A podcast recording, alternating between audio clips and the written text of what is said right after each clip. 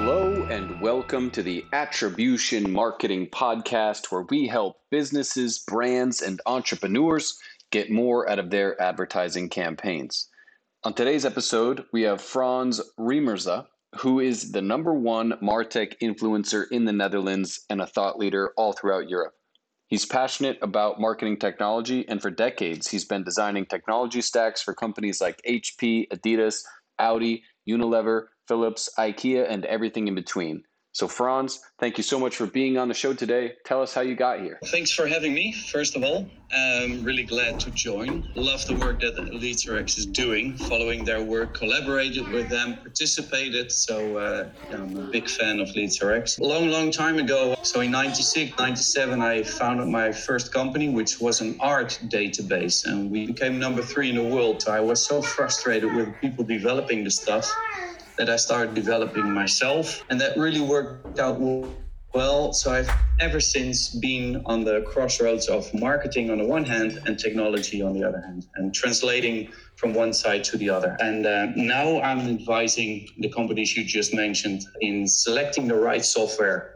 Uh, for their specific needs and making sure they fuel their business and as you pointed out in the intro drive more revenue with their campaigns so to me, that sounds a little bit like you're a personal concierge for software. Is that about right? Can you walk us through it and tell us how that works? It starts normally with the question, Frans, can you tell me what is the best tool ever on the planet? And I go like, I have no clue. There are 8,000, 9,000 tools out there with a bunch of students. I plowed my way through two and a half thousand, just free trials, having a look, demos. I cannot tell you. And the reason is very simple because every specific company has a specific situation. So we need to know two things. How do you make money today? And how do you want to make money in the next couple of years, two or three years? Your strategy, your plans. And we combine that together, and that's how you can distill a requirement set an ROI if you want to. And with that, you go to the vendors and say, okay, can you fit the bill? Can you help us out here? And with that, you exactly know how you're going to drive value with your software. So tell me your thoughts on Salesforce. If you look at Salesforce, they're sort of like an all in one ecosystem, and you can, in air quotes, get everything done with one tool. Is that sort of your recommendation, or is it better for companies to find the best tool for each component or each stage? We're moving away from enterprise suites where we say it's one size fits all and all the customer data, all the data should be in one bucket. And that doesn't um, always work uh, because different departments have different workflows, different techniques, different dynamics. So they need different software. And that's not always covered by an enterprise suite or even the app cloud of Salesforce. So then you need to move out. And yeah, think about um, attribution tools, for instance, like LeadsRx.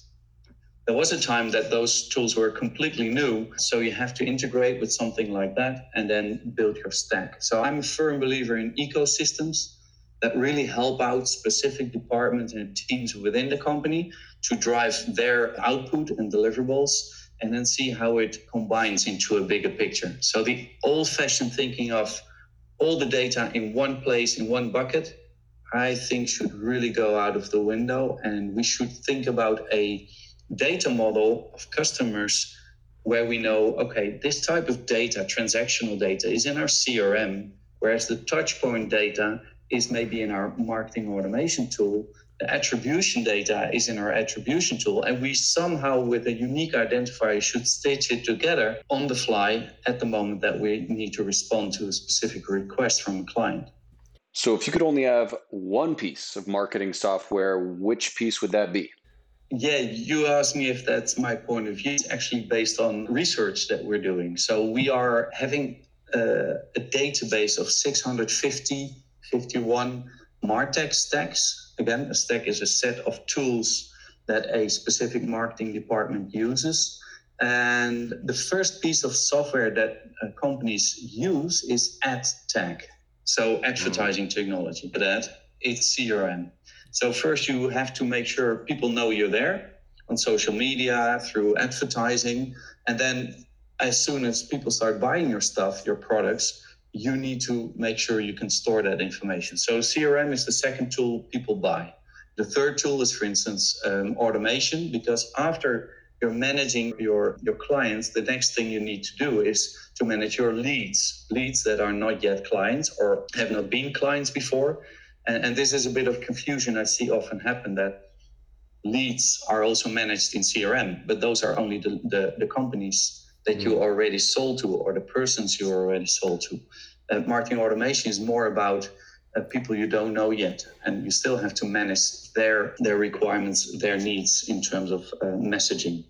I think you brought up an interesting point on uh, one of your previous answers, where you said on the fly, marketers can do a lot if they have a unique identifier across the marketing technology stack you can unify journeys and do personalization for the customer. But in the past, cookies have really dominated that technology landscape of identifying those customers and tracking them. There are some interesting challenges with cookies coming up from Google. Safari already made changes, and you have iOS 14 from Apple. What is the future in your vision for identifying those customers in a cookieless world? How is that going to work? Well, frankly, I, I don't have the answer, but I'm aware of the changes that Safari did already, Sampo, and, and Google will be doing soon. Yeah, it's a bigger problem. It's also touching ethics and how we deal with contact data, customer data. And it brings us to the point who's owning that data. And I think um, fundamentally, it's the customer, the individual, who should own their own data. They should be telling us as brands, this is what I, you're allowed to know, and this is not what you're allowed to know. And so basically, we're shifting that power completely from the big tech companies and brands back to the customers. And and I have not seen this happen yet. I'm I'm only aware that the third party cookies will be. Uh, uh, sunset. But the, the, the question is, of course, what will be next?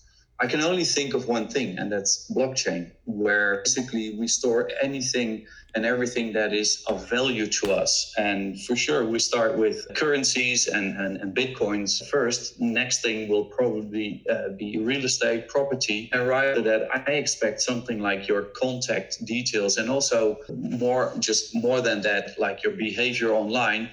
You can decide you're allowed to see and you're not allowed to use that information or maybe not for a certain period. So that's what i think is is going to happen. But it's there will be a kind of interbellum in, in between those two phases like we're phasing out third party cookies and we haven't entered yet a full on blockchain adoption globally where people just can manage their own data contact data so, if it's the big tech companies and the advertising industry versus the consumers and the governments and the ethics, do you think that the government and regulation will ultimately win out, or will big tech just find another way? I think really where we're going is a decentralization of customer data ownership. And that's something only blockchain at the moment can cater for. So here's another one on the cookieless world. If you're familiar with LiveRamp and some of these other acquisitions that companies like Comcast, Oracle, and Verizon have made, it's all about gobbling up other databases that contain other overlapping consumer information. Comcast is going to know your household IP, Amazon Alexa is going to know what you're talking about. And even if we don't have cookies from the web browser, or Apple won't share mobile data, we're still going to be able to know that Frans is Frans and Frans lives here because big tech and the ad industry has collected other various data sets that they can sync together with that unique identifier. So, talk us through your opinion on what LiveRamp and other companies are doing with ID graphing and how it all works together how what they are doing with ID graphing is just making sure they they make a business by by the fact that there's a lack of legislation or protection of customers. And you've probably seen Netflix uh, uh, documentary of Social Dilemma where you completely see in these hearings that governments have no clue. They don't know what's coming at them. And that's, I think, how LiveRamp, and it's not LiveRamp taking advantage of it. That's not what I'm saying, but it's, it's just the state we are in uh, right now. as we proceed as marketers and become more successful. Because in essence, I think we as brands try to sell as much as we can. And the best way to do that is word of mouth. And that that is you are as trustworthy as the next best friend of a specific thing you want to sell to. So the closer we get to uh, that profile of the next best friend, the more we will end up in ethical discussions. And the more we are able, with all our AI and insights and, and data enriched by LiveRamp uh, type of companies, yeah, the more we'll end up in ethical discussions. Can we say this? Can we do this as a brand? Are we close to mimicking your best friend? You will buy because you trust that reputation. Is that still okay to make money off because this next best friend is not making money off you, but still recommending a specific product? Where is this going? And I think as we proceed and, and progress in the next 10 years and get closer to the profile of your best friend as a brand, I think I think we'll have a lot more ethical discussions and lawsuits. When you walk into Amazon, they rearrange the entire store and personalize it for you. And Amazon really does feel like a friend, especially when that box shows up at your doorstep with a smile on it. It's not a fake friend, it's not tricking you. It's walking the line between knowing everything there is to know about you, but also not using that information to your detriment. They're using it to make Amazon better for you. So I feel like it is possible to do this correctly, but not every business is going to operate in that manner. So I don't know if you had any thoughts about how Amazon has made it work. That's a great example. That's exactly that. Uh, you trust them because they really serve stuff that you want. What is really good about Amazon is that they uh, make you feel like uh, the best friend. They know what you want. They know what, you, and actually that is what people want. The only thing is you need to somehow have control over that. With your best friend, you can say, "I don't want to see you anymore," and that's it. And you can defriend them on anything, unlink them on LinkedIn, and, and then it's that. With Amazon and other companies, you, that's not so easy to be forgotten. Your data is still there, so you don't own it anymore, and and that's a completely different ball game. I do think that's where the, the, the pain is. Tell us about this Martech manifesto. I see the blog post here, but talk us through how you came up with that and where folks can go to get it, what it all means. As I told you, we do a lot of software selections.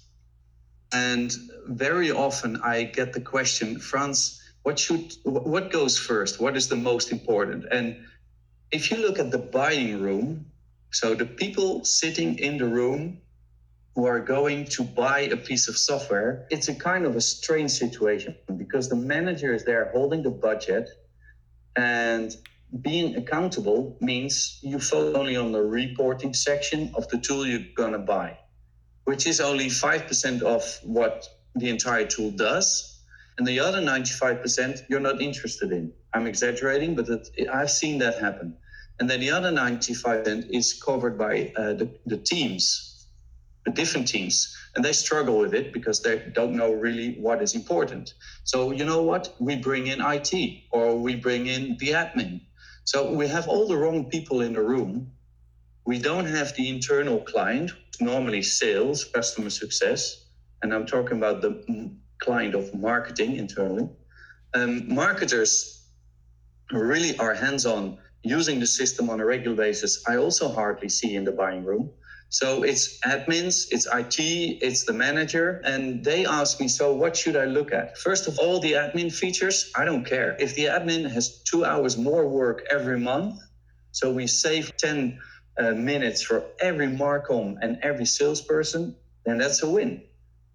But that's something that they normally overlook and think, okay, admin uh, is, a, is an expert, that person should decide on what features we should get. But that person is focusing only on admin features, what is in the backend, the least interesting for the entire tool. So that's where I started coming up with these lists. Okay, customer experience over front end users, front end users over user, back end users over admin users. And that's how this whole Martech manifesto came about. And we thought it's not only for developing your own stack. So purchasing software and selecting it, but it's also for developing software because the shorter turnaround time you have from purchasing a piece of software and making it work for you so you can address the client, the sooner you make money. So, this speed to value time, as we call it, should be as short as possible. I love that. I've talked to people all the time and they say, should we use, say, MailChimp or Klaviyo? And it depends on who's asking the question because if it's the CFO and he likes one report that he saw in the demo, you might end up buying the wrong email marketing tool because the CFO likes a report, which is pretty silly. When you shift over to performance, how do you help folks measure the performance across that entire marketing technology universe? There are two sides of performance, I would say. So it's the return side and the investment side. And for me, what I normally see is that we focus a lot on the returns, not always the investment. And this is something where marketing ops comes into play. Marketing ops, marketing operations, as being the function within marketing, not only to administer everything that's going on, but also to optimize what's going on. And that's typically the person, the function job that should be clear about bringing the two sides together the R and the I, the return on investment. And a return can be expressed in many ways. Initially, you are starting with ad tech, right? Then you do CRM, then you do automation, you have some social, you have some landing page tooling, etc. And those are all silos. And with the, the tooling, for instance, attribution tooling, iPaaS, dashboarding, basically what we call the blue Martech, which is the software that you see in the six columns of the super graphic of Martech with all the 8,000 logos in there. There's one column which is blue, and that one contains all the different categories and variations to integrate all the data and customer data from those silos and make sure that you get a customer view. And that's, you're talking about performance, also revenue. But first step is make sure we get an idea of the customer data. And it's all over the place. And one of the first exercises I do with customers is have a look at what you know already today. And nine out of 10 times they didn't do that because it's across the different departments across the company. And for some reason, doors are locked or people are reluctant to walk over, which will never give you a clear view on what do we know and what don't we know. And then we start a project to API everything together. And then after two years, we've succeeded. We look at the dashboard and we go, that's a nice funnel. What does it say? What is the customer doing actually? So what you should really do is, is make sure in that column, so to speak, of uh, data collecting and aggregating software, like attribution tooling, uh, you should have a look at okay, what is the client really telling us, and how then can we make money out of that? And that's all what you should do within return side of the ROI. On the investment side, you should keep track of what our resources doing. Do we have the right talents in place? Do we have the right software in place? What are our agencies doing? Are campaigns running with specific uh, agencies outperforming other ones. And and then you get a really good idea of what do we invest and what do we get out of it. And that's what i would say is a good measure for a performance. You can do this on a small scale already. I, I would strongly recommend to start small rather than saying okay first we integrate everything and then we can measure. That will never happen because people change market changes and new uh, technologies come up and then you're too late. So what can you do today or in the next month? But that's it so, for any of our enterprise level folks out there listening to this, where can they go to get in touch with you? How do they get that awesome super graphic that you make? What they can do best is just go to my website, martechtribe.com, or look me up on LinkedIn. You'll find me there. Uh, send me a direct message and I will surely follow up. Thank you so much to frans from martechtribe.com for sharing his knowledge on marketing software and what companies today need to do in order to accurately measure all of their marketing data and performance and get as much value as possible from it. This is the Attribution Marketing Podcast, signing off.